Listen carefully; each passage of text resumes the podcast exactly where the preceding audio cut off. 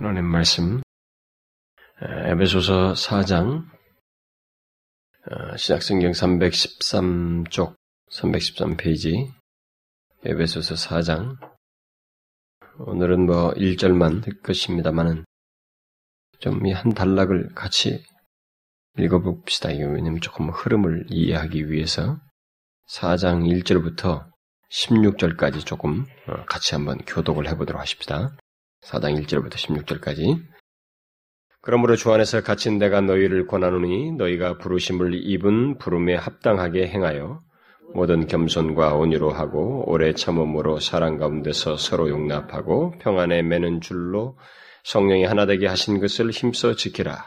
몸이 하나요 성령이 하나이니 이와 같이 너희가 부르심의 한 소망 안에서 부르심을 입었느니라. 주도 하나요 믿음도 하나요 세례도 하나이요.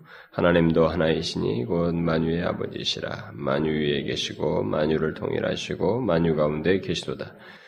우리 각 사람에게 그리스도의 선물의 분량대로 은혜를 주셨나니 그러므로 이르기를 그가 위로 올라가실 때 사로잡힌 자를 사로잡고 사람들에게 선물을 주셨다 하였도다.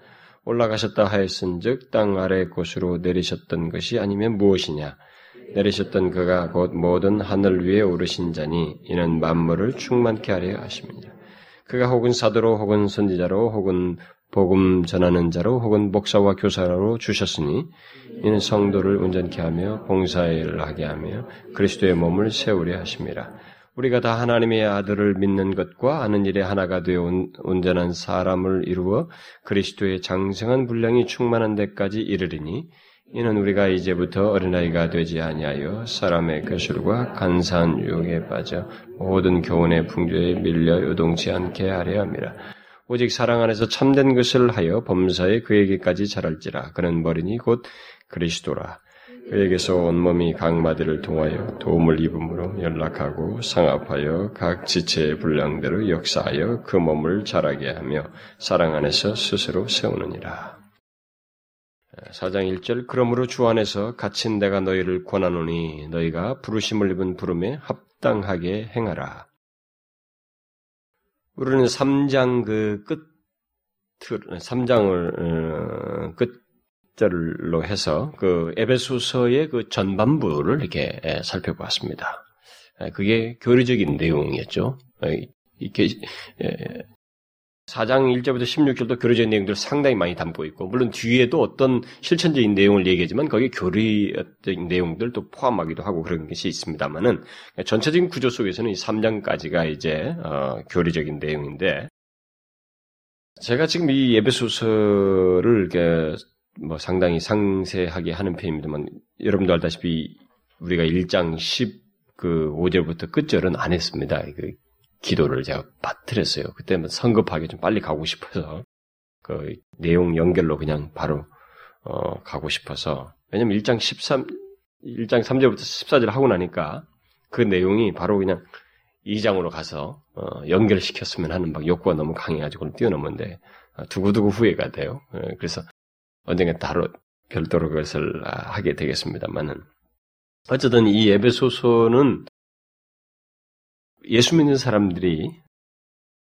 자신의 신앙의 어떤 기초로 삼을 수 있는 아주 중요한 말씀들로 가득 차 있습니다. 특별히 1장 1절, 1절부터 3장까지, 1장부터 3장까지의 교류적인 내용은 그리스도인의 그 위치와 영광을 가장 완벽하게, 막 너무 탁월하게 기록한 내용이기 때문에, 어, 만약에 성경 전체에서, 음, 뭐, 좀, 우리에게 도움이 될 그런 신앙생활에 아주 중요한 기준으로 삼는 어떤 굳이 한 권을 짤막한 한 권을 책하라 어, 그좀 줬으면 좋겠다 그 내용을 알았으면 좋겠다 면 제가 에베소서를 추천하고 싶습니다. 왜냐하면 물론 로마서도 뭐 굉장히 있지만 더 여기는 응축돼서 어, 내용들을 잘 다루고 있고 상당히 균형이 있어요. 예, 교리적인 것과 실천인 것을 아주 완벽하게 조화를 이루어서 거기다 대고 이제 6장 후반부에서는 그 영적인 싸움에 관한 문제까지도 아주 상세하게 다른 부분에서 없는 예, 그 내용을 에베소서가 담고 있기 때문에 아주 굉장히 좋죠. 그래서 성경에서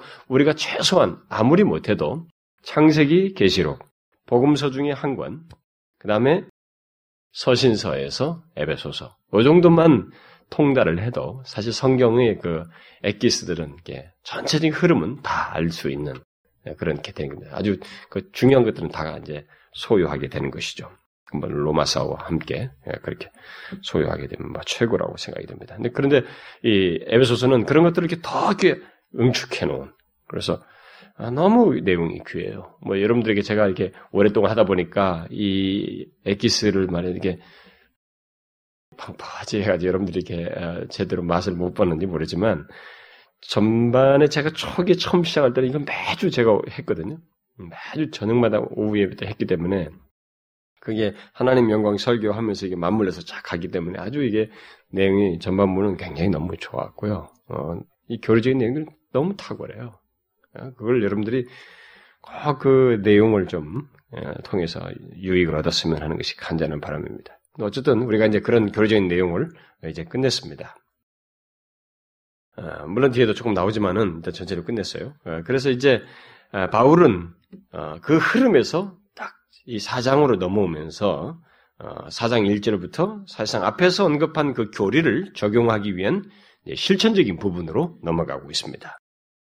앞에서 바울은 이 1장부, 1장에서 3장 사이에서는 그러므로 너희들 이렇게 이렇게 행하라. 뭐 이런 말을 하지 않았습니다. 주로 다 어떤 서술과 설명들, 어, 교류적인 진술들로 가득 차 있었습니다. 그러나 여기 4장 1절부터는 이렇게 이렇게 행할 것을 이제 권면하기 시작하고 있습니다. 따라서 에베소서를 크게 1장과 3장의 그 교류적인 부분과 4장부터 8, 4장부터 6장의 그 실천적인 부분으로 이렇게 나누게 되는데, 제가 오늘은 예, 뒤에 부분 전체 4장부터 6장에 대한 서론이에요. 서론이기 때문에 오늘은 여러분들이 이런 서론을 알고 해야지 덜썩 그냥 무조건 바로 들어가는 것보다는 그게 어, 여러분들이 감동은 덜할지 몰라도 그게 아는 것이 굉장히 중요해요. 그래서 오늘은 좀 서론적인 내용이 되겠습니다만 4장부터 6장에 일단 이런 두 개로 이렇게 나뉘어 있습니다. 아, 이 같은 구조는 어, 신약의 모든 서신들 속에서 발견되는 겁니다. 이 교리적인 것과 이 실천적인 부분, 이 두 개의 구조는 신약의 모든 서신들 속에서 다 발견됩니다. 아, 근데 그런 그렇게 신약의 서신들이 다 그렇게 기록하고 있다는 것은 모든 교리는 반드시 적용, 뭐또 다른 말로 뭐 어떤 실천적인 삶의 실천으로 이어 이어져 있다는 것이고 또 이어져야만 한다고 하는 것을 시사하는 거예요. 이것은 아주 중요한 것입니다. 뭐 여러 차례 제가 이런 얘기를 나눈 바가 있습니다만 이런 성경의 구조가 모두가 그런 식으로 우리에게 기록을 해주고 있다고 하는 것은 우리에게 강력한 것을 시사하는 거예요.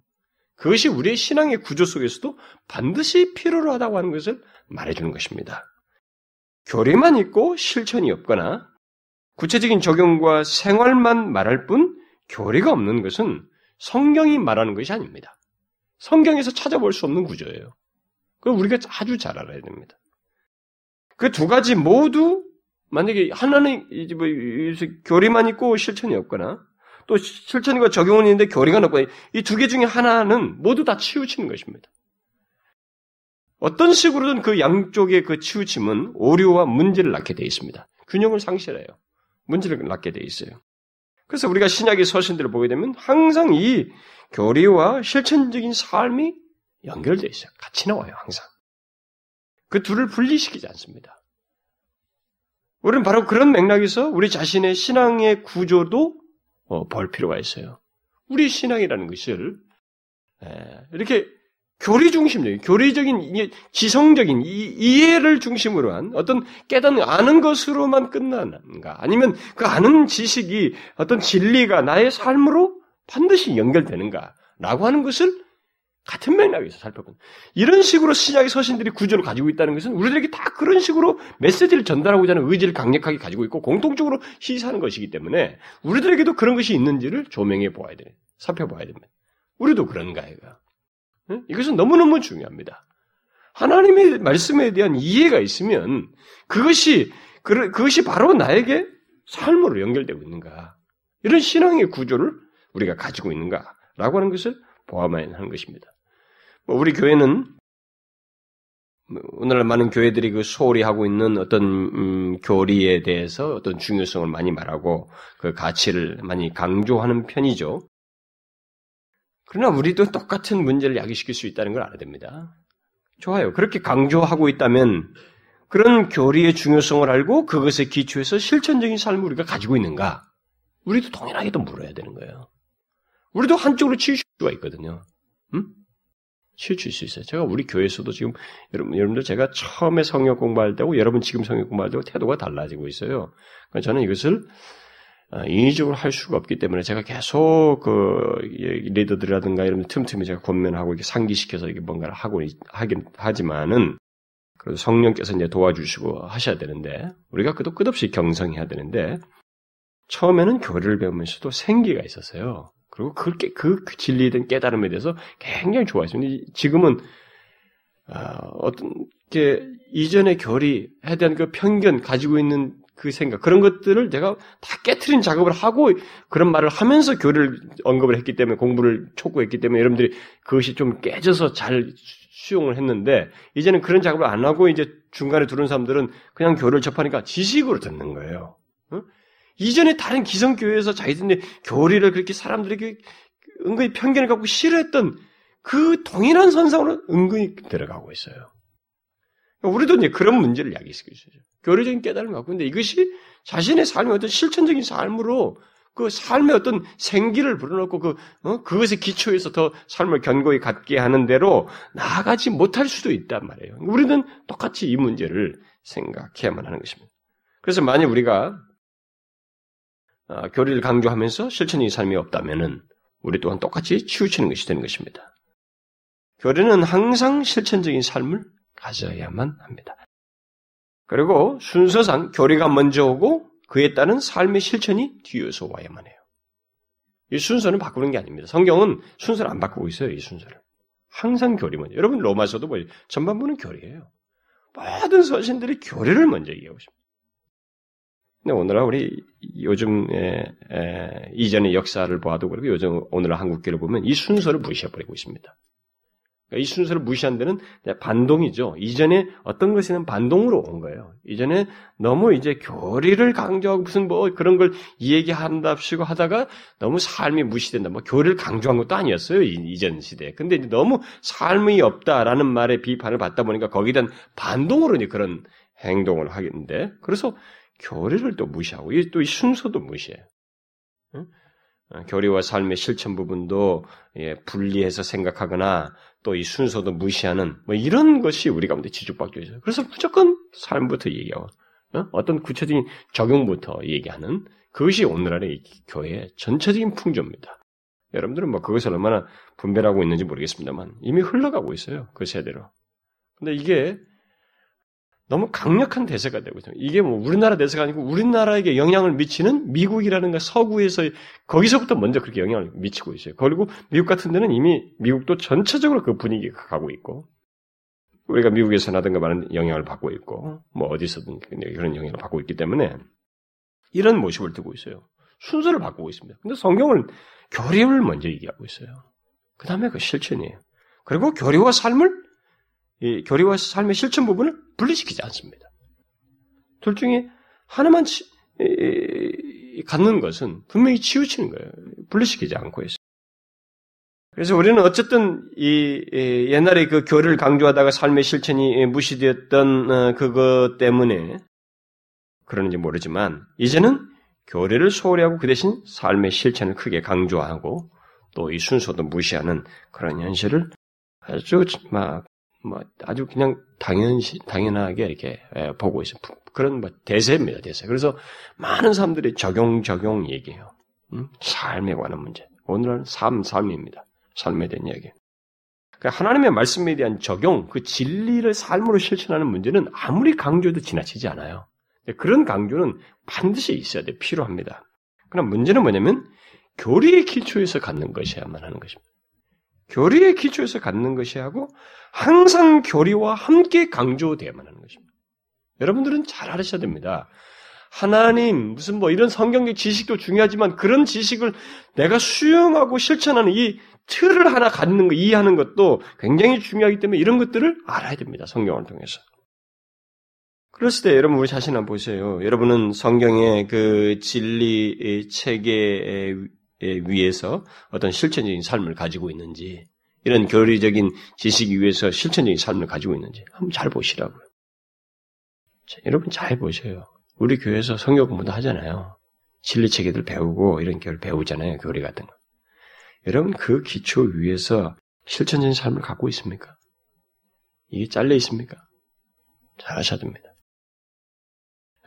우리에서는 요즘 뭐 삶의 훈련으로서 제자 훈련이라든가 무슨 훈련 같은 우리나라에 시스템들 많이 있습니다만 이런 훈련을 통해서 사람들을 계속 암송하고 일일 그 성경 읽고 체크하고 그들의 삶을 살아내며 어떻게 경건에 사는 이런 걸 계속 체크하기 때문에 그 사람들은 삶에 관한 문제에서 굉장히 진보를 합니다.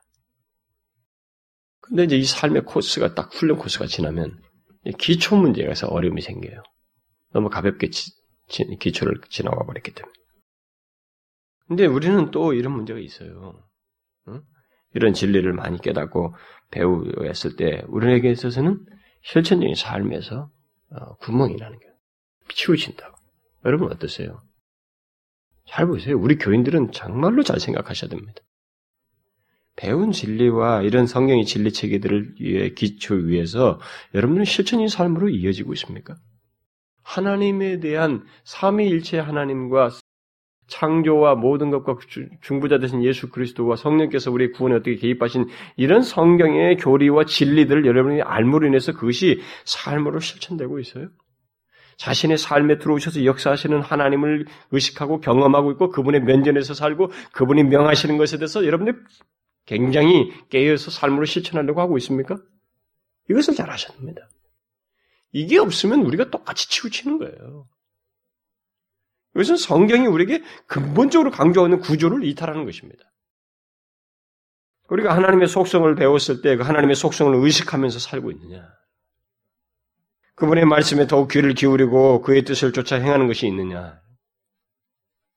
바울은 여기 4장 1절에서 그러므로라는 말을 통해서 앞에서 말한 교리적인 내용을 이제 삶으로 적용하는 단계로 이렇게 나아가고 있습니다. 사실 그는 오늘날처럼 이 장의 구분을 짓고 있지 않은 그냥 하나의 편지를 쓰고 있다는 걸 생각하셔야 됩니다. 하나의 편지로서 통째로 지금 이 편지가 전달되고 1장부터 6장으로 보시 현대식으로 나누는 이, 이 편지가 하나의 통째로 지금 기록돼서 전달되고 있는 것입니다. 그래서 오늘날 식으로 우리가 교리적인 부분이 있다, 뭐 실천적인 부분이 있다, 이렇게 굳이 명시하거나 나누지 않았습니다. 그러나 전체 구조 속에서 우리 식 오늘날로 나눈 방식대로 나눈 이 시점이 이 시점에 와서 그는 실천 부분으로 탁 뛰어넘고 있습니다. 그러니까 전반부의 어떤 교리적인 내용을 말한다면 이 부분을 굉장히 중요하게 비중을 차지해서 쓰기 시작하고 거의 반절에 해당되는 내용을 지금 예, 쓰고 있는 것입니다. 그래서 그런 어, 것을 시사하는 말로서 이게 그러므로라고 하면서 앞에 교리적인 전체 내용에 대한 연결구로서 그러므로라고 하면서 어떻게 행할 것을 말을 하고 있습니다. 교리적인 내용들을 이제 어떻게 행할 것을 통해서 적용하는 말을 하고 있습니다. 이것은 구원의 순서를 가지고 얘기하자면 우리가 구원의 순서를 얘기할 때는 칭의, 뭐 하나님께서 이미 거듭남 뭐 여기 하나님께서 선택하시고 이런 우리가 아 내가 경험 세계에서 이해하지 못하는 그런 하나님께서 먼저 행하시는 어떤 구원의 역사들이 있었잖아요. 그것 이후에 그것이 있고 난 사람에게 구원의 순서에서 그 다음에 있는 게 오랜 시간 동안의 삶이 동안 있는 게 뭐예요? 성화죠. 예? 구원의 어떤 서정을 가지고 순서를 가지고 얘기하자면 지금 이 사장 이하는 성화와 밀접하게 관련된 내용입니다. 그러니까 성화에 해당되는 내용을 얘기하고 있습니다. 그렇기 때문에 이 부분은 굉장히 중요한 거예요. 성화의 과정이 없는 구원이라는 게 있을 수가 없거든요. 성화가 없는 구원이라는 건 없어요. 그래서 하나님의 메시지도 바로 그런 구조를 지금 가지고 있는 거예요. 이 앞선 진리를 이 적용하는 이 부분을 뒤에 덧붙임으로써 결국 이 뒷부분이 없다면은 앞선 진리는 그야말로 죽은 진리가 되고 마는 것입니다. 죽은 진리가 반쪽짜리 진리가 되는 거죠.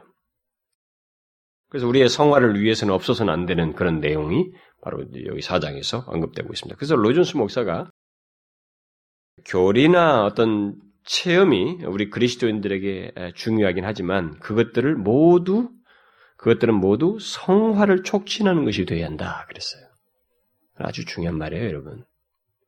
우리가 지금 여기 앞부분의 전반부에서 나온 것이 다 뭡니까? 거기에 보면은 교리와 특별히 3장 후반부는 그 바울의 기도 속에 놀라운 체험에 대한 우리들의 경험적인 내용들을 우리가 경험할 수 있는 그 무한한 경험의 세계를 기도했습니다. 그러니까 이런 것들이 우리에게 필요해요. 그러나 이런 것들이 다 무엇을 자극하기, 촉진하기 위한 것이냐? 성화를 촉진하기 위한 것이어야 된다 이거예요. 무슨 말인지 알겠습니까? 많은 사람들이 지성적인 만족과 어떤 진리를 많이 알았다는 것을 가지고 거기서 만족을 하거나 거기서 멈춰요. 그리고 또 어떤 사람이 신비스러운 체험, 하나님의 충만하신 것을 경험하고 하나님의 어떤 은혜, 성령께서 우리 가운데 오시고 그리스도께서 임재하시는 것을 경험하는 것으로 만족하고 거기서 멈추려고 한다고요.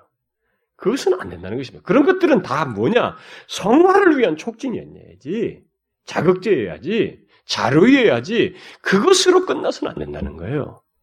그러니까 3장까지 말한 이 모든 내용은 성화를 위한 자극. 결국 4장 이하의 내용을 위한 어, 자극제요. 기초라 이 말입니다. 우리는 그것을 알아야 됩니다. 어떤 사람들이 뭐 신비스러운 체험을 하고 하나님의 은혜 경험을 많이 했다. 성경의 진리를 통달했다. 뭐 어, 탁월한 사람들의 어떤 지식들을 많이 가지고 있다. 그런데 그 사람의 삶 속에 성화가 없다. 그건 꽝이에요, 사실. 그것은 반쪽짜리 죽은 것입니다. 죽은 정통주의자라고. 그것은 또 다른 오류를 낳게 되는 것입니다. 오늘날처럼 교류를 무시한 채, 곧 하나님의 진리에 대한 바른 이해도 없이 행동주의에 빠지고 어, 자신의 행위로 모든 것을 땜질하려고 하는 것이 문제가 되어서 어, 그게 이제 문제가 돼서 그렇지 그렇다고 해서 삶에 적용이 없는 어, 신앙과 진리 이해는 바리새인처럼 되는 또 다른 극단에 빠지게 되는 것입니다. 그래서 바울은 이제 앞선 교리 위에 행할 것을 권고하고 있습니다. 그는 앞에서 복된 진리들을 잔뜩 말한 뒤에 그것들을 묵상하며 또 그 교리의 핵심이 되는 하나님을 묵상하고 자신이 받은 구원과 은혜만을 생각하면서 거기서 머물러라. 그런 체험과 감동에만 머물러라. 하나님에 대한 이해로 머물러라. 이렇게 말하고 있지 않습니다. 그런 것을 다 말하고 여러분 지금까지 처음부터 들으셨던 분들은 특별히 1장 3절부터 14절을 들은 사람들은 그 테이프만 들으면 안 들은 사람 들 들어보세요. 응? 3장, 1장 3절부터 14절이라도 한번 들어보시라. 너무 놀랍잖아요. 정말로 엄청난 진리가 막, 확, 엑기스가 다 있다고요, 거기에. 그게 다 우리에 해당되는 내용이에요. 응? 그 영광스러운 진리가. 근데 그런 진리를 말하면서 너희들은 그런 사람들이니까, 그러니까 이제부터 좀 그런 것으로서 너는 기뻐하며 만족하면서 엔조이어 가만히 있어라. 이렇게 말하지 않는다는 거예요. 오히려 이제 그런, 그런 자들이니까, 그런 것이 있으니까, 이제부터 행하라. 이렇게 이렇게 행하라. 이렇게 시작하고 있습니다. 그것이 무려 반절이에요, 반절. 에베소서에. 이것을 우리가 놓치지 말아야 됩니다. 그는 교회, 교리의 기초 위에서 이제는 행할 것, 그 실천적인 삶을 살 것을 어, 덧붙여서 말을 하고 있는데 이것은 아까 앞에서 말한 것처럼 성화에 있어서 반드시 필연적으로 있어야 되겠습니다. 4장 이하의 내용이 없으면 성화가 이루어지고 있지 않는 거예요. 아셔야 됩니다. 3장까지의 내용만 가지고 있을 때는 우리가 성화가 결, 결핍되어 있는 거예요. 여러분, 그러니까 그리스도인의 삶이라는 게 대부분의 삶이 뭡니까? 성화아니에요, 여러분. 우리의 이 지상 세계에서의 모든 시간대가 내 의지, 내 자신의 원함과 내 공로로 되지 않고 하나님에 의해서 되는 의롭다 칭함을 얻게 되는가, 뭐 부르시고 뭐 예정하시고 다 돼서 의롭다 칭함을 얻고 난 다음에 어? 과거적인 사고로 탁 끝난단 말이에요. 그때부터 바로 성화가 바로 발화하기 시작한다고요. 그때부터 어디까요? 죽을 때까지. 그래서 마지막 죽음도 성화의 결과로 얘기잖아요. 성화의 마지막 결론으로, 응? 결론으로. 그래서 그 이후에 영화롭게 되기까지. 이 장구한 세월이 성화예요, 성화. 그 내용에 이런 것이 있어야 된다 이거예요. 사장 이하의 내용들이. 그런데 믿음주의자들은 이런 것들을 소홀히 하죠. 그들은 주님을 붙들기만 하면 된다. 이렇게 주장을 하는 것입니다. 그러면서 성화를 소홀히 해요. 여러분, 우리도 잘 봐야 돼요. 예수를 잘 믿는 문제를 얘기할 때, 우리는 자칫 밀레이비즘이라고 하는데, 신앙주의, 뭐 믿음주의 거기에 빠질 수 있는 거예요. 항상 신앙세계는 진리를 견고하게 이렇게 체계적으로 가지고 있지 않으면 믿음이라는 그럴듯한 열심과 나름대로의 어떤 체계 속에서 한쪽으로 반드시 치우쳐요. 그래서 믿음, 믿음 하는 사람들은 또 믿음주의로 딱 빠져버려요. 또 그래도 너무 믿음, 믿음 하면서 삶이 없잖아. 그러면서 막 하는 사람들은 또 행동주의로 딱 빠져버려요. 근데 여기 보세요. 에베소서까지. 바울은 신약의 서신들은 이 두 개를 아주 견고하게 분리시킬 수 없는 것으로 딱 체계를 잡고 있습니다. 절대 분리시키지 않아요. 그러니까 왜 우리들이 이런 현상이 생기느냐? 왜 이렇게 믿음주의와 신앙, 행동주의로 자꾸 양극단으로 자꾸 빠져나가느냐? 그게 하나님의 진리를 체계적으로 알지 못해서 그래요. 교리 체계를 특별히 알지 못해서 그런 것입니다. 성경을 이렇게 균형 있게 우리가 알고 있지 못하기 때문에 그렇습니다. 그래서 그, 그런 그 믿음주의자들의 어떤 그 오류에 대해서 어, 본문을 강의하는 중에 로준수 목사가 이런 어, 적절한 지적을 했는데 상당히 제가 볼 때 좀 우리가 어, 좀 들을 필요가 있어서 제가 좀 인용하고 싶습니다. 사도는 위대한 교리에 따라 행해야 할 것은 오직 주를 바라보는 것 뿐이라고는 가르치지 않습니다. 만일 사도가 성화에 대한 교훈을 그와 같이 생각했더라면 그는 그의 서신을 에베소서 3장에서 끝내고 말았을 것입니다. 더 이상 세 장이나 되는 내용을 계속해서 기록할 필요가 없었을 것입니다. 아마 그는 간단히 다음과 같이 편지를 끝내고 말았을 것입니다. 자, 이제 이 모든 교리에 비추어서 여러분이 해야 할 일은 오직 주님만을 바라보고 주님으로 하여금 여러분 속으로 사시도록 하기만 하면 됩니다. 아주 간단한 일입니다. 여러분은 아무것도 하지 않고 오직 주님만을 바라보는 것입니다. 그러면 주님께서 여러분 속에서 주님 자신의 삶을 살아가실 것입니다. 그러나 사도는 그렇게 가르치지 않습니다.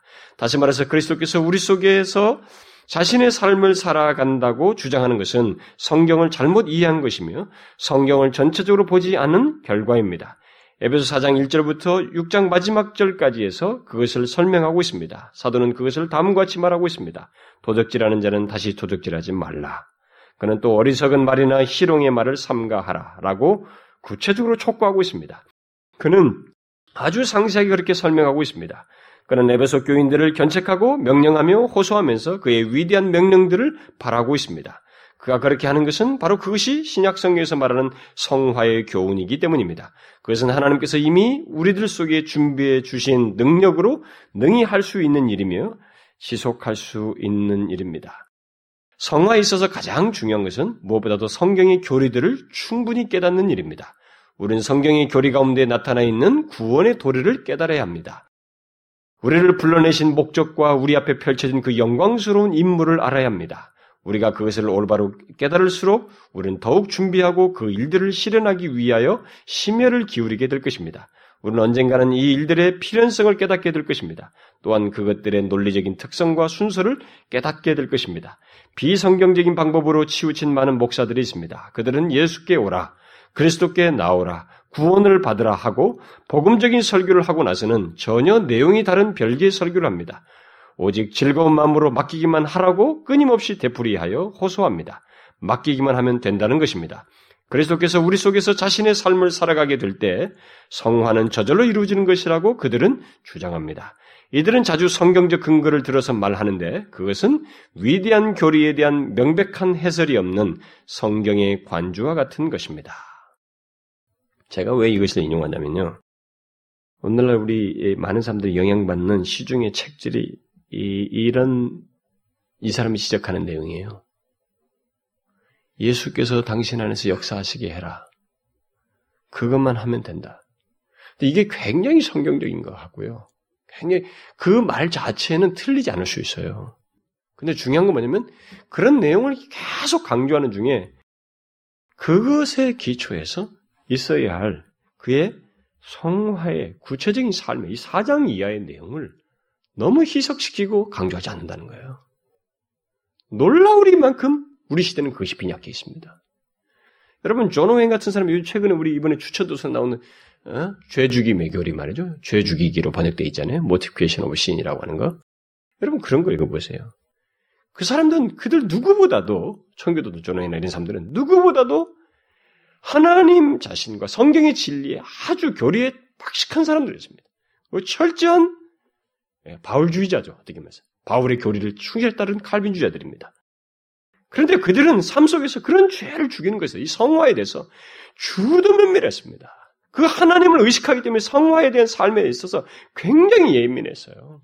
그 자신들이 자, 죄가 자기들이 다가오는 것에서 내재하는 죄에서부터 그 죄가 다 주, 우리가 의롭다 함을 얻었다 죄가 다 끝난 게 아니고 내재하는 죄가 항상 꿈틀거리고 있는 것을 보고 딱이 이 환경만 맞아 떨어지면 또 조금만 계기만 되면 또 유혹만 오면 사단 시험만 딱 맞아떨면 싹 살아나는 그런 것들. 그거 우리가 다 공감하는 얘기거든요.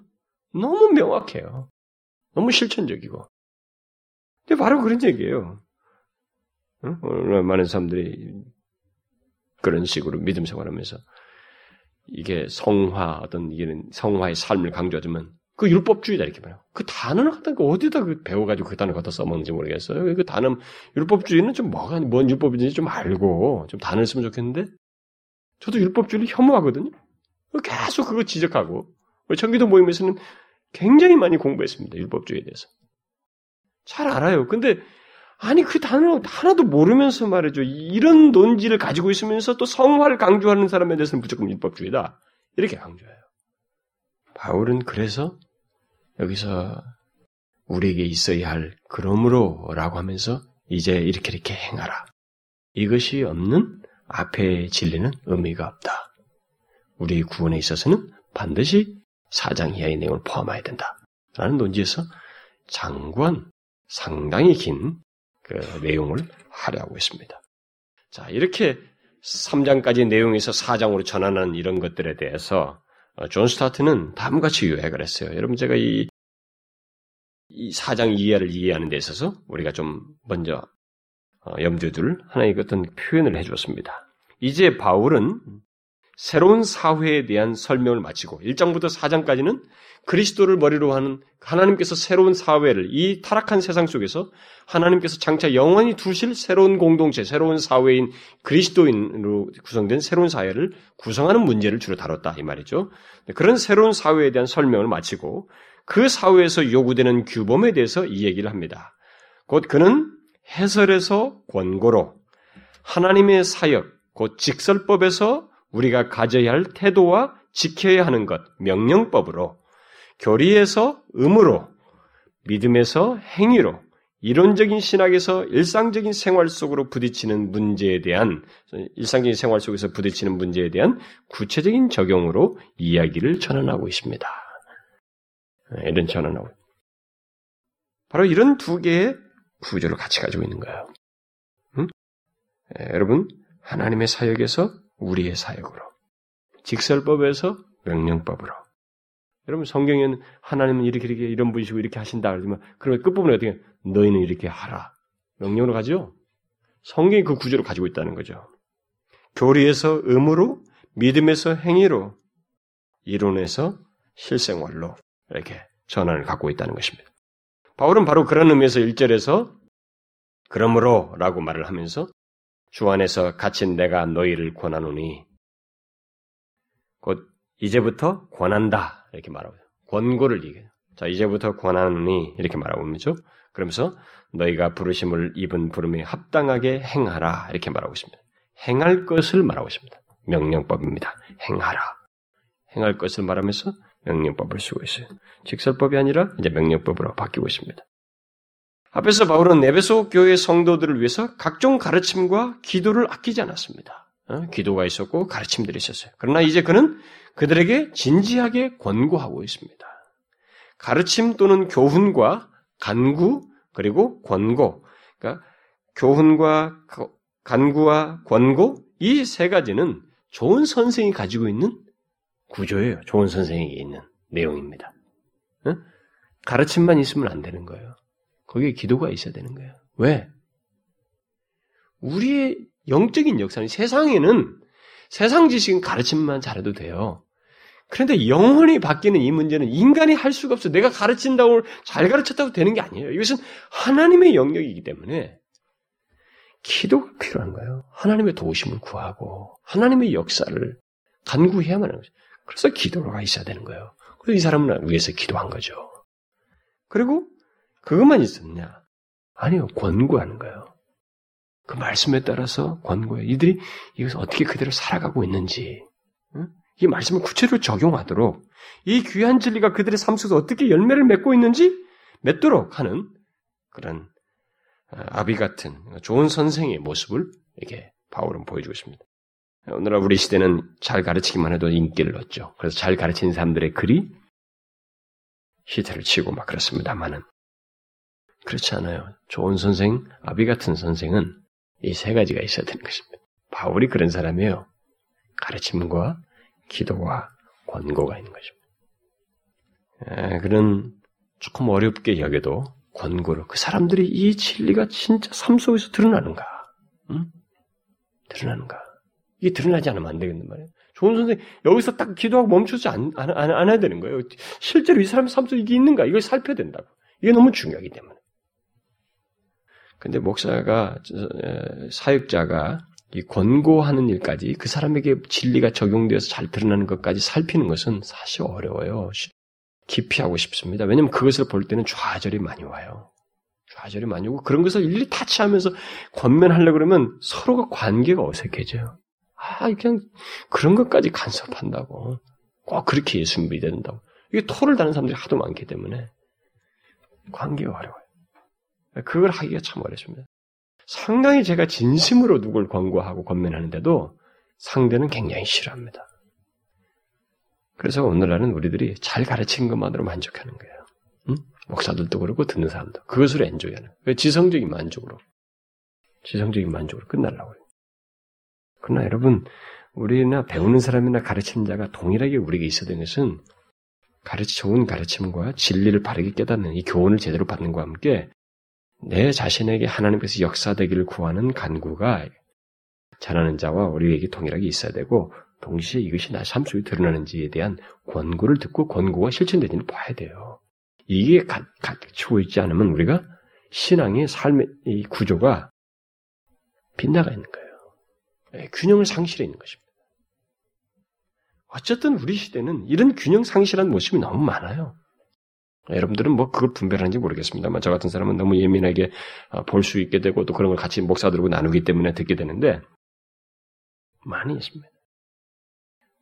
어쨌든 바울은 그런 좋은 선생으로서 이제 권고에 들어가고 있습니다. 자 그러면 이 좋은 선생 아비 같은 바울이 교리 이후에 그 권고하는 내용이 무엇입니까? 그는 두 가지 측면에서 제가 두 가지 측면에서 우리 그리스도인들에게 있어야 할 삶 또는 실천을 말하고 있습니다.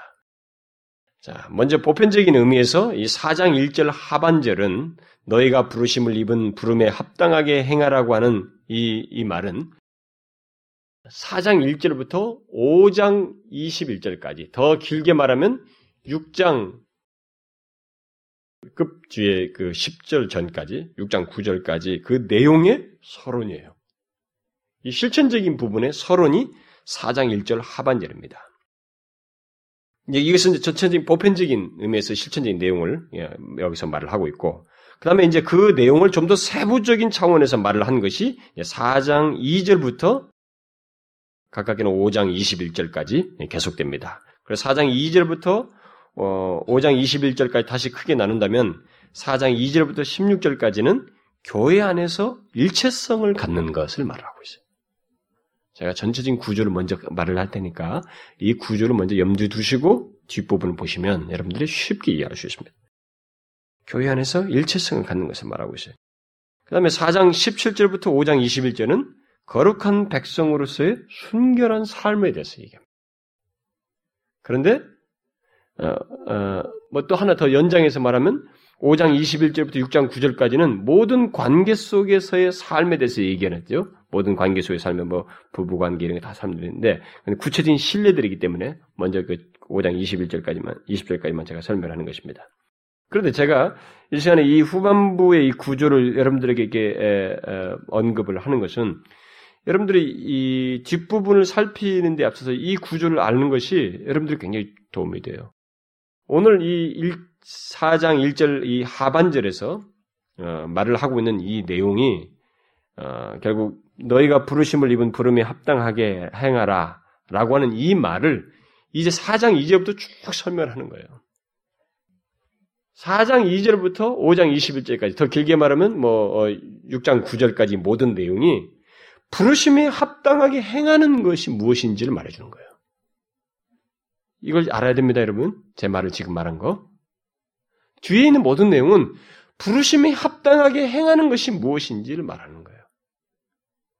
그러니까 부르심에 합당하게 행하는 부르심을 받은 자에게 합당한 삶은 지금부터 시작되는 내용이에요. 4장 2절부터 최소한 6장 9절까지. 그래서 4장 2절부터 16절까지는 부르심에 합당하게 행하는 것으로서 첫 번째 말하고 있는 건 뭐냐면 성령께서 하나 되게 하신 것, 곧 교회 안에서 일체성을 갖고 나타내, 일체성을 갖는 것, 일체성을 나타내는 것이 부르심에 합당하게 행하는 거예요.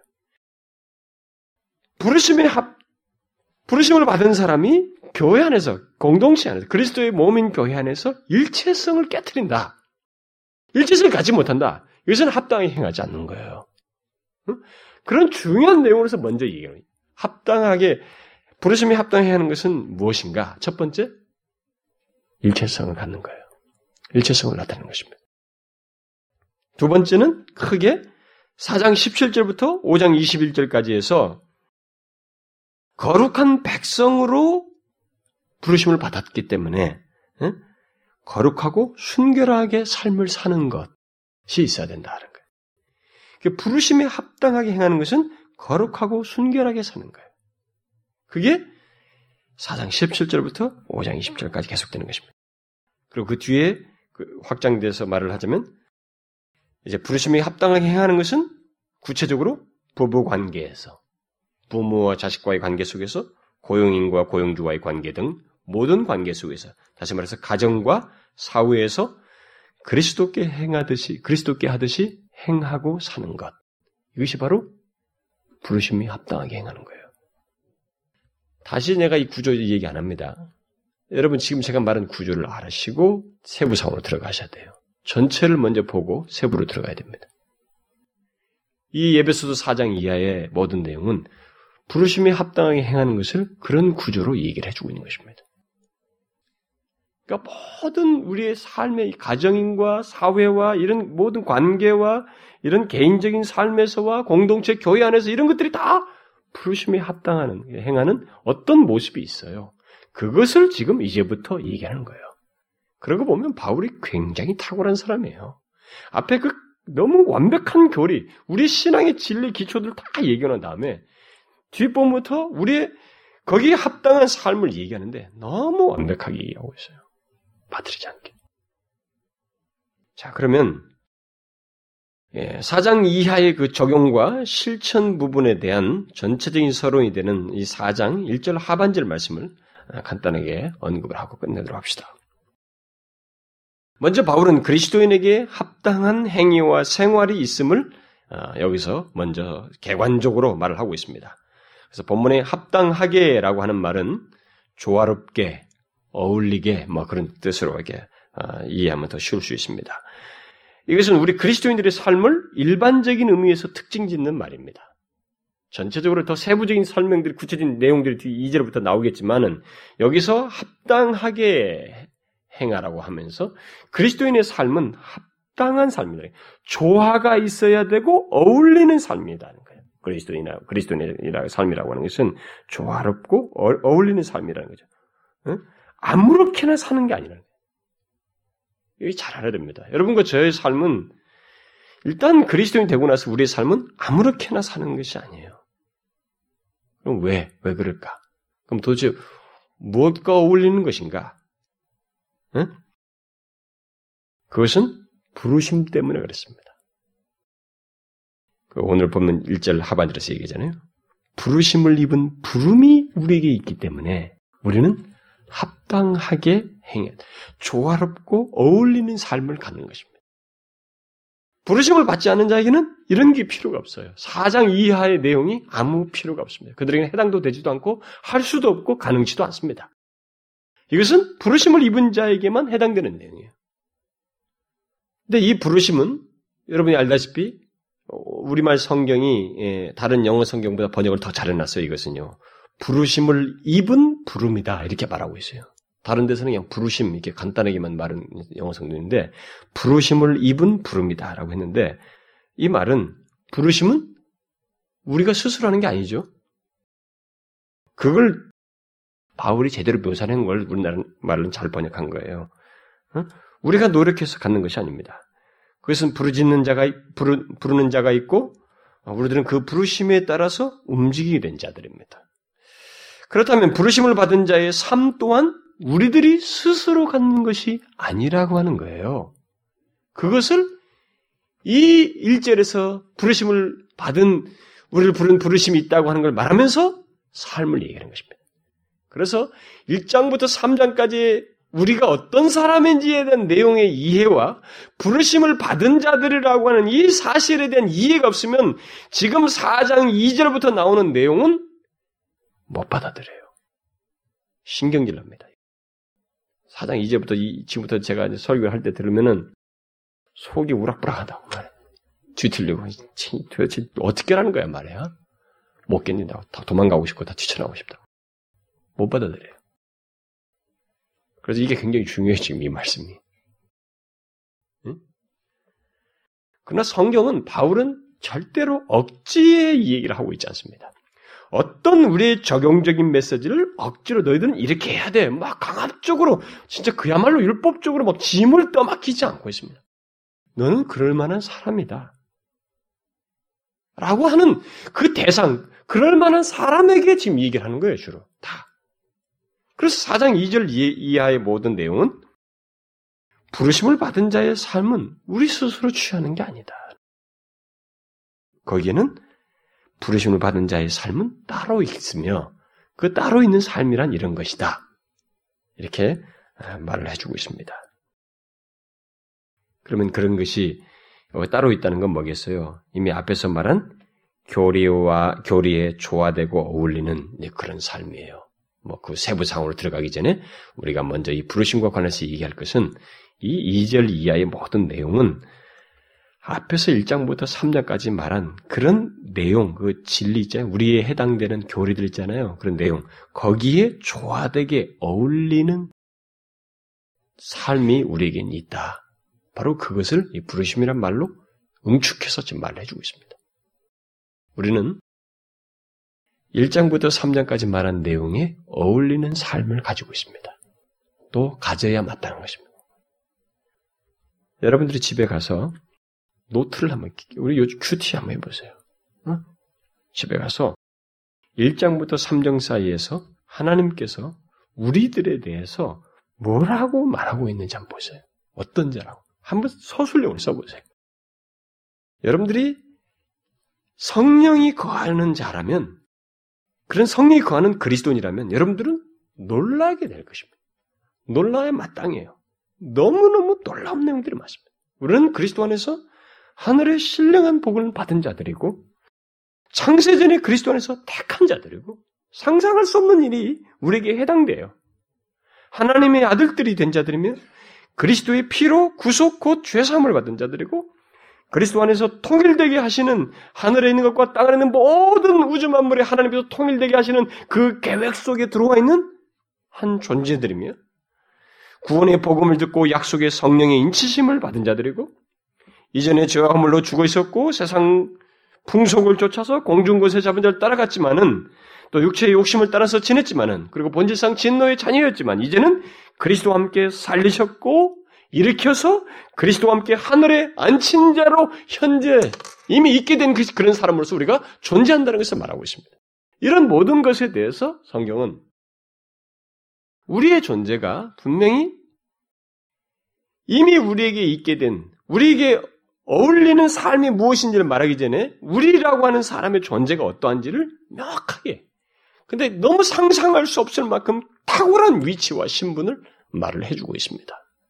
여러분들 근데 그걸 보시면 집에 가서 뭐 제가 대표적인 몇 개만 읽은 거니까요. 여러분들 한번 읽어보시면 그 내용들 이 4장 2절 이하의 내용은 너무 당연한 거예요.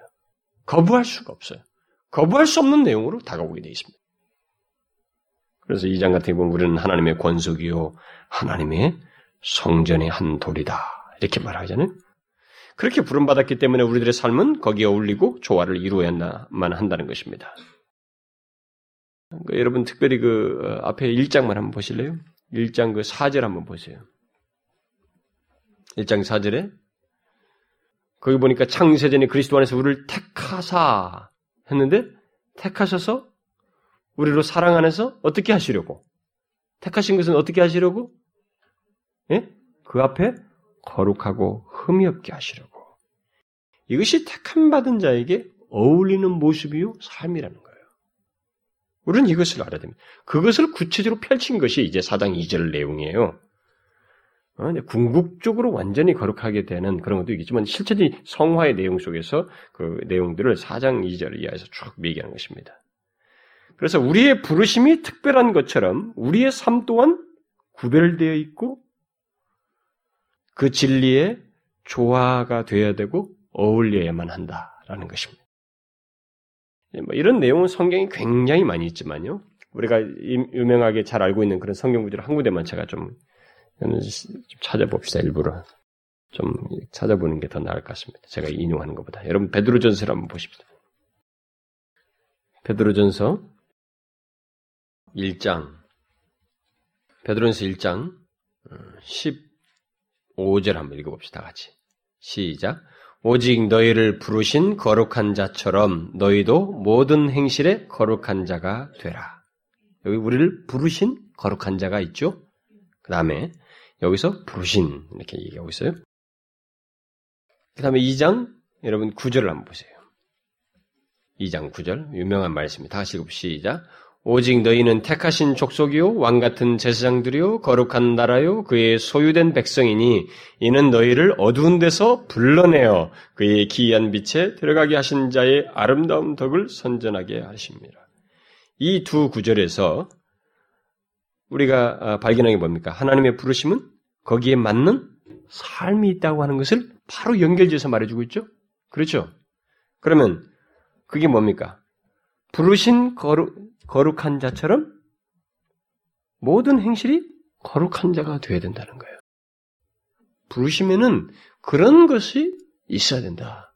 거기에 모든 행실에 거룩한 자가 되는 것. 부르심은 바로 이것과 연결되어 있어요. 또 2장 9절에도 어두운 데서 불러내신 것은 뭘 하기 위함이에요? 예? 그의 기이한 빛에 들어가게 하신 자의 아름다운 덕을 선전하게 하기 위함.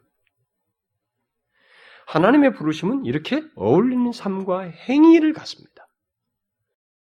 우리는 이 사실을 잊지 말아야 됩니다. 우리는 앞으로 이 내용들을 상세히 살피게 되겠습니다만은 이 사실을 계속 우리 자신들에게 되뇌이면서 나를 부르신 부르심이 나를 부르신 것에 어떻게 삶 속에서 그 드러나고 있는지를 살펴야 됩니다. 이것은 분리된다고 하면은 내게 큰 문제가 있는 거예요. 성경은 분리시킨 적이 없습니다. 모든 내용 속에서. 부르심은 반드시 거기에 걸맞는 어울리는 삶과 함께 가 있어요.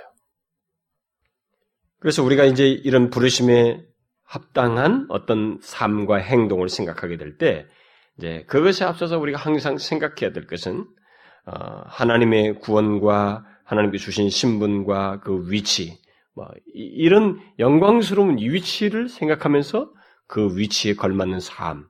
그러니까 이것을 분리시키지 않고 항상 맞물려서 생각하는, 하나만 생각하지 말고 두 개를 같이 생각하는 이런 성경적인 바른 이해를 우리가 항상 가지고 있어야 됩니다. 물론 여기서 말하는 부르심은 여러분들이 그 세례 교육 받은 사람들은 다 아시겠지만 부르심은 어, 이미 효력 있는 부르심이죠. 그리스도인이 된 부르심이에요. 여러분 그러나 부르심은 두 가지가 있죠. 성경에서 우리가 신학적으로 말할 때 두 가지 부르심이 있다면, 어? 뭐 신학적으로 외적 부르심과 내적 부르심 이렇게 말하고 어, 일반적인 부르심과 그다음에 유효한 효과적인 부르심이다 이렇게 말하죠. 일반적인 부르심 뭐예요? 외적 부르심은 누구나 예수를 믿으라고 하는데 다 누구나 듣는다고요. 부른다고 그들에게 예수를 믿고 구원을 받으라고. 응? 예수를 믿으면 구원을 얻는다고. 그러나 이 부르심에 사람들이 반응합니까? 그 중에 반응하지 않는 사람들이 있어요. 그래서 우리가 여러분 그 고린도전서 같은 거 보면은 십자가의 도가 어떻게 해요? 멸망하는 자들에게는 미련한 것으로 보이는 십자가 둘 아무리 쳐도 미련한 이 멸망하는 자들에게는 미련한 것을밖에 안 보여요. 반응이 안 생겨. 그러나 구원을 얻는 자들에게는 하나님의 능력이에요. 그래서 이 외적인 부르심은 구원 얻는 자들에게 있어서 여기 오늘 부르심 받은 자라고 하는 이것은 능력이 하나님의 능력이 나타난 자들이에요. 하나님의 능력이. 그래서 똑같은 복음을 듣고도 어떤 이는 무반응하겠고 어떤 이는 반응하면서 예수를 믿고 구원을 받습니다. 그래서 하나님 나라의 시민이 되고 하나님의 가족 가족으로서 은혜와 복을 누리게 됩니다. 이런 일이 가능하게 된 것은 전적으로 하나님의 능력에 의해서 되는 것입니다. 그리고 성령께서 역사하셔서 또 다른 말로는 성령께서 역사하심으로써 부르심이 효력 있게 하심으로써 가능하게 된 것입니다. 그래서 본문은 바로 그런 자들을 바로 그렇게 돼서 하나님의 능력으로 성령의 효과적인 부르심에 의해서 자녀가 된 그런 사람들, 천국 시민인 자들, 하나님 음, 하나님 백성의 어, 하나님의 백성이 된 자들, 하나님의 가족이 된 자, 바로 그런 자들에게는 어울리는 삶이 있다. 이렇게 말하고 있습니다. 그래서 우리는 삶의 실천과 행위를 생각하기에 앞서서 우리의 부르심이 얼마나 특별한지를 먼저 생각을 하고 그리고 거기에 걸맞는 삶을 항상 같이 생각하는 이 습관을 가져야 됩니다. 여러분과 저는 너무도 특별한 부르심을 받은 사람, 하늘의 부르심을 받았어요. 그러니까 이 지상의 부르심이 아닙니다. 이 지상에 아무리 최고의 그 황제와 대통령의 부름이라 할지라도 이 하나님의 부르심을 능가할 수가 없습니다. 인간의 부름은 일시적이에요. 누려봐야 이 세상 떠나면서 다 없어집니다. 어? 거기서 주는 영광과 이런 것들은 다 사라져버린 거예요. 그러나 하나님의 부르심은 영원한 거예요. 영원한 것입니다. 그래서 이것은 너무 특권스럽고 복된 것입니다. 그래서 이런 특별한 부르심을 받은 자라고 하는 사실 안에서 우리는 거기에 걸맞는 삶이 있다. 그러니까 내가 지금 그런 사람으로 살고 있는가? 내가 걸맞게 살고 있는가? 거기에 어울리는 삶을 살고 있는가? 이렇게 물어봐야 됩니다. 나의 언행 심사는 그러한가? 네, 봐야 됩니다. 거기서 그렇지 못하다고 하는 양심의 가책과 성령의 깨우침이 있으면 그걸 가지고 이렇게 양심을 단련시키지 말고 무디게 하지 말고 하나님 앞에 나와야 되는 거예요. 회개해야 되는 것입니다. 응? 그런 것을 통해서 자신은 아 그러면 안 되지. 그게 성화의 과정 속에서 있는 거예요. 그게 성, 부르심이 합당하게 행하는 것입니다. 여러분, 우리가 이제부터 상세히 살피겠습니다만은, 여러분과 저는 어울리는 삶이 있습니다. 우리는 이 세상 사람들이 하는 그 삶의 방식이 가봐야 절대 어울리지 않아요. 옛날에는 어울렸어요. 근데 지금은 역시 어색합니다. 우리는 어울린 삶이 있어요. 그게 있습니다. 우리는 소속이 달라요, 이제. 아까 뭐라고 그랬어요? 베드로전서 아, 거기에서 너희를 어두운 데서 불러내요. 우리는 어두운 데서 불러냈습니다. 이제 우리는 어두운 데 있지 않아요, 더 이상. 그리스도인들은 이미 그의 기이한 빛 가운데로 들어왔습니다. 그래 거기에 걸맞는 삶이 있는 거예요. 이 뭐 어두움의 그 냄새를 계속 어두움의 그 있는 것처럼 그 모양새를 갖고 있을 수 없습니다. 우리는 다 노출됐어요 이제. 어둠에서 때문에 다 감춰져 있기 때문에 마음대로 했습니다. 그냥 뭐 의식하지 않고 뭐 더러운지도 모르고 더러운 일을 계속했습니다. 뒹굴었다고요. 그러나 이제는 더러운데 뒹굴 수가 없어요. 빛 가운데 있어서. 우리는 어울리는 삶이 있습니다. 아시죠? 이것을 우리가 알아야 됩니다. 그리스도인은 그런 면에서 소유가 천상의 소유예요. 이 지상에 있지만 소속도 다르고 하나님 소속입니다. 이런 것을 알고 지금 내가 어떻게 행하고 있는가 그걸 보고 와서 하나님 앞에 내놓아야만 하는 것입니다. 고쳐야 된다고요. 네, 나중에 다 살펴보겠습니다만 부부 관계, 부모, 직장에서 모든 관계 속에서 다 살펴봐야 됩니다. 그래서 바르지 못한 것, 하나님의 백성답지 못한 것, 부르심이 합당하게 행하지 않는 것에서 우리는 속히 고쳐야 됩니다. 처음부터 완성적인 사람은 없어요. 성화는 바라는 씨앗이 땅에서부터 이렇게 올라오듯이 그큰 나무로 발전하듯이 점진성을 띠는 것입니다. 그래서 이미 성숙한 사람의 기준으로 이제 새로운 사람한테 잣대를 댈 수는 없어요. 단지 태도와 성향을 얘기하는 것입니다. 우리는 그런 성향과 태도를 갖고 사는 것입니다. 부르심에 합당한 사람의 뭐, 그 사람의 어떤 태도와 신분을 드러내는 성향과 태도를 가지고 있는 거예요. 그 점진적으로 드러내만 하는 것입니다. 아시겠죠? 항상 알아야 됩니다. 우리가 부르심을 받은 자라고 하는 신분, 그리고 거기에 걸맞는 삶, 분리시키지 않는 모습이 우리 가운데 있는지, 이것을 항상 함께 생각해야 됩니다. 기도합시다. 하나님 아버지, 저희들을 어두운 데서 불러내어 주신 것을 감사합니다. 우리에게 하늘의 신령한 복을 주신 것을 감사합니다. 우리를 하나님의 아들이 되게 하여 주신 것을 감사합니다. 우리 그리스도의 피로 죄 사하시고 성령으로 인치시고 우리가 그리스도와 함께 하늘에 안친받게 하여 주신 것을 감사합니다. 하나님의 가족이 되게 하여 주신 것을 감사합니다.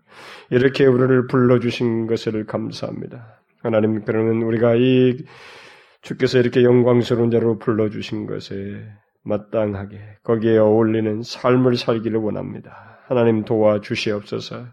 주께서 우리 가운데 이미 그렇게 살 수 있도록 거룩한 성향을 주시고 그런 능력을 주신 줄 믿습니다. 주의 성령이여 도와주시옵시고 여기에 자꾸 넘어지지 않게 해주시고 이 성화의 삶을 온전히 살아가는 저희들 되게 하여 주옵소서. 부르심에 합당하게 행하는 것에 우리가 질주할 수 있도록 도와주시옵소서. 감사드리며 우리 주 예수 그리스도의 이름으로 기도하옵나이다. 아멘.